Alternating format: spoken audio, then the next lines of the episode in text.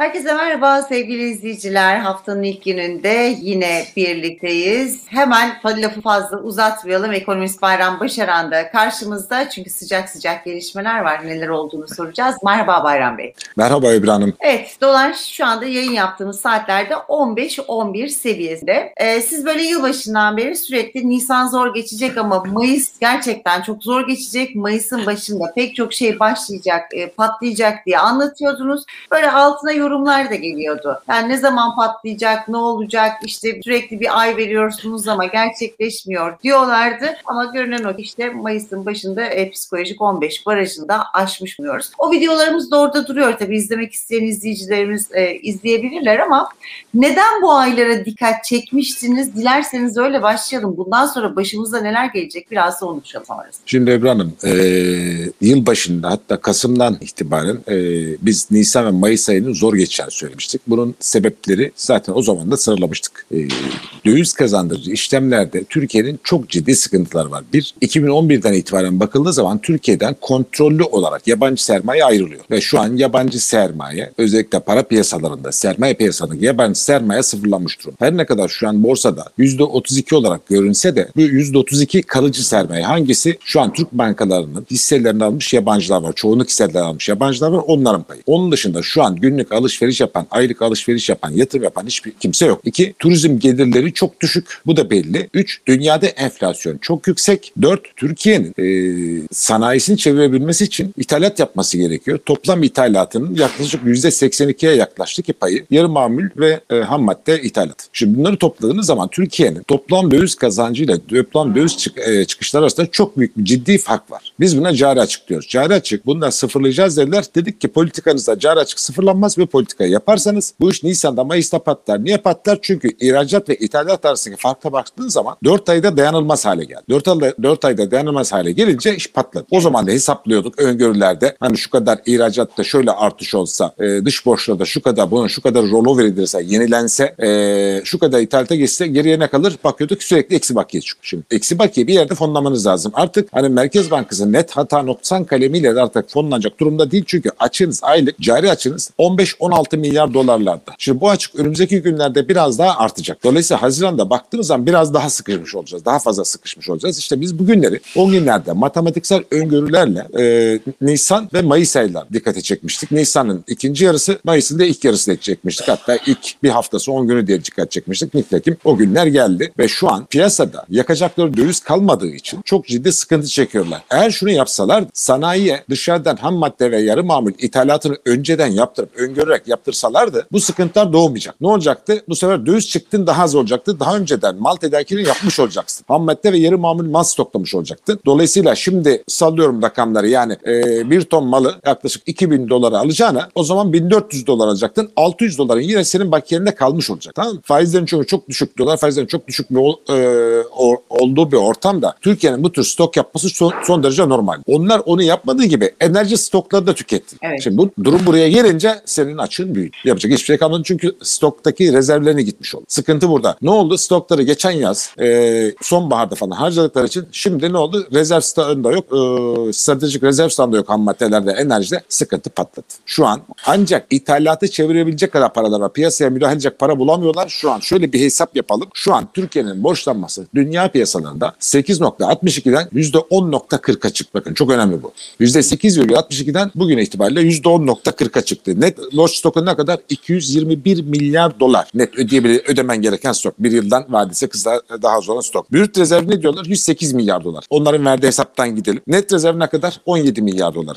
Bu net rezervden swapları düş. Hazinenin ödemesi gereken zorunlu paralar var. Yaklaşık 11 milyar dolar hazinenin stoğu var. Onu düştüğün zaman senin net rezervin eksi 58 milyar dolar. Ve bu şimdi katta giderek büyüyecek. Büyüdüğün zaman sen bunun altından kalkamayacaksın. İthalat ihracat açığın var. Üzerine dış borcun var. Üzerine diğer taahhütlerin var. Kur korumalıdan gelen sıkıntıların var. Peki nasıl ödeyeceksin bunları? Evet. Şimdi net durum ortada. Hani diyorduk ya yani takke düştü kel göründü. Evet kel göründü işte. Hadi bakalım şimdi. Nasıl saç çekeceksin? Saç, saçlar gitti. Yerine koyamıyorsun şimdi. Olay bu. Dolayısıyla maalesef önümüzdeki günlerde sıkıntı daha da büyüyecek. Yanlış politikayı şuradan görmek mümkün. Enflasyonu kendi açıkladıkları enflasyonlar ki bana göre çok daha yüksek. Şu an 60'ın üzerinde. E, 3 ay, 4 aylık enflasyon %31.71. Kur artışına kadar %0. E, %9.05. Şimdi aradaki marjı ne yapacaksın? Neyle kapatacaksın? Yapacaksın. Hani paralel gider birebir aynı olmaz. %31 olmaz. Ama kur Evet. bir miktar yüksek gider veya bir miktar %16'da %10 üzerinde olur. Ama şimdi baktığın zaman e, %9'dan %31.71 arasında çok ciddi fark var. Bu farkın kapanması gerekiyor. Sen şimdi baskıdan şimdi bu fark kapanacak. Yani kurda o zaman %30'la yani %28'le 35 arasında daha artış olacak. Artık rakam vermeye gerek yok. Önümüzdeki günler bunu yaşayacağız. Biz kafamızda koyduk 15'in üzerine %30'u koyduk. Söylemenize gerek. Evet bunu yaptığımız zaman daha bu daha yani önüne gidecek çok yeri varmış. Yani rakam vermek istemiyorum. Çünkü yanlış oldu. Falcılık olur. Ama daha gidecek çok yeri var. Yaz aylarında bu artışı biraz daha tutmaya çalışacaklardır. Ama tutmaları mümkün değil. Çünkü yaz aylarına gelecek eee, turizmden gelecek para ya da Evet. döviz, dövizler. Hadi diyelim ki onların dediği oldu. 42 milyar dolar. Türkiye'nin 2 aylık ihtiyacını karşılar. Açıktaki 2 aylık ihtiyacı. Geri kalanı karşılamaz. Dolayısıyla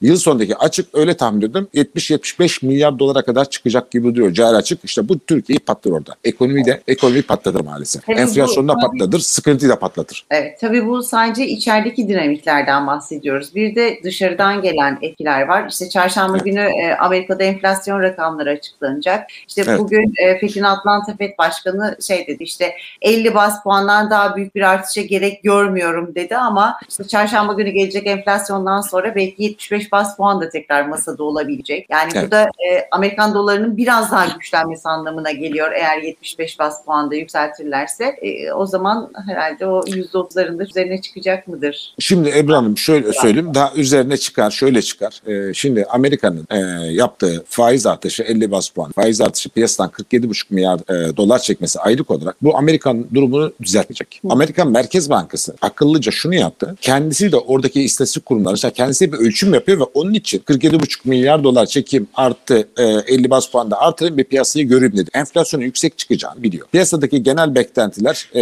bindeki civarında yani enflasyonun 8,5'tan aşağı düşeceğini tahmin ediyorlar. Ben öyle tahmin etmiyorum. Bence enflasyon 8,5'ün üzerine çıkacaktır. Yani bindekinin çok üzerinde bir rakam oluşacaktır. Dolayısıyla aylık enflasyon binde 2 civarında tahmin etmiyorum daha yüksek çıkacaktır. Dolayısıyla oradan gelecek sıkış sıkışma Amerika'yı öncelikle faiz artırımından çok piyasadan para çekmesini hızlandıracaktır. Şimdi bakın piyasadan çekeceğiniz para sıkılaştırma e, faiz artırımından daha fazla etkiliyor. Biz şu an ne yapıyoruz? Bizi Türkiye'yi düşün. Horul horul para basıyor. Şimdi 150 milyar TL daha basıyoruz. Bu ne yapacak? Piyasada alışverişi vesaire gelecekte olabilecek alışverişi öne çekecek. Enflasyonu daha da artıracak. Çünkü insanlar enflasyonun gelecekte artacağını bildikleri için şimdiden mal almaya çalışıyor. Mallarını almaya çalışıyor. Talebi öne çekecek. Aynı şey Amerika için de geçerli. İnsan psikolojisi aynıdır. Dolayısıyla e, dav- biz buna davranışsal psikoloji diyoruz. Davranışsal iktisat diyoruz. Buraya gittiği zaman orada da şu an Amerika'da önce bunu kesebilmek için yapacakları şey ilk başta 50 bas puan artırdılar ama ondan sonra 75 bas puan artırma yerine bu piyasadan çekecekleri parayı 95 milyar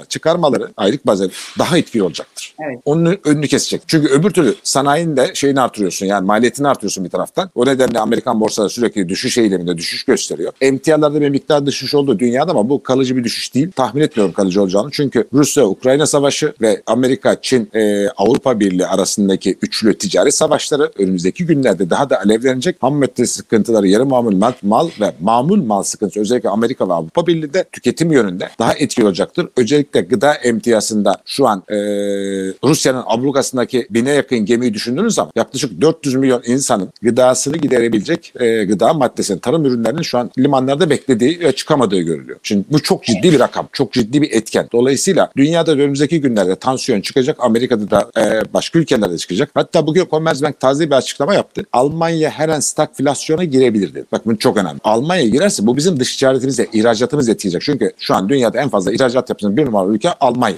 Almanya'da talebin daralması bizim ihracatımızı çok etkiler. Yani döviz girdisini de çok etkiler. Bütün bunlar toplanır zaman önümüzdeki günlerde Türkiye'nin dövizi tutabilmesi için hiçbir ortam yok maalesef. Anlatabiliyor? Hiçbir ortam yok ve maalesef döviz önümüzdeki günde patlar. Faiz de patlayacak. isteseler de istemeseler de patlayacak. Bu enflasyonu daha da kötü bir hale getirecek. Yani tarımar bir durumdayız şu an. Tek yapacak, tek çare şey acilen bundan bugün itibariyle vazgeçip hukuki düzenlemeleri yapıp ekonomik reformları hemen başlatmaları lazım. Hemen başlatmaları lazım. Hiç olmazsa geleceğe yönelik enflasyon beklentisi kesersen talepte bir düşüş olur. Fiyatlar da bu kadar yükselmez. Bu da kura bu kadar yoğun ve faize bu kadar yoğun baskı yapmaz. Tek Evet. çaresi bu. Başka hiç çıkışları yok. Ama maalesef gördüğümüz kadarıyla Sayın Nebati'nin de Sayın Cumhurbaşkanı'nın da böyle bir niyeti yok. Maalesef gelecek günler hiç iyi değil. Evet. Yine maalesef diyerek kapatıyoruz bir yayınımızı daha. Umarım yarın ekonomi adına güzel şeyler konuşacağımız bir gün olsun. Hem size İnşallah. teşekkür ediyorum hem de bizi izleyen izleyicilerimize yarın görüşmek üzere. Yarın görüşmek üzere. İyi akşamlar.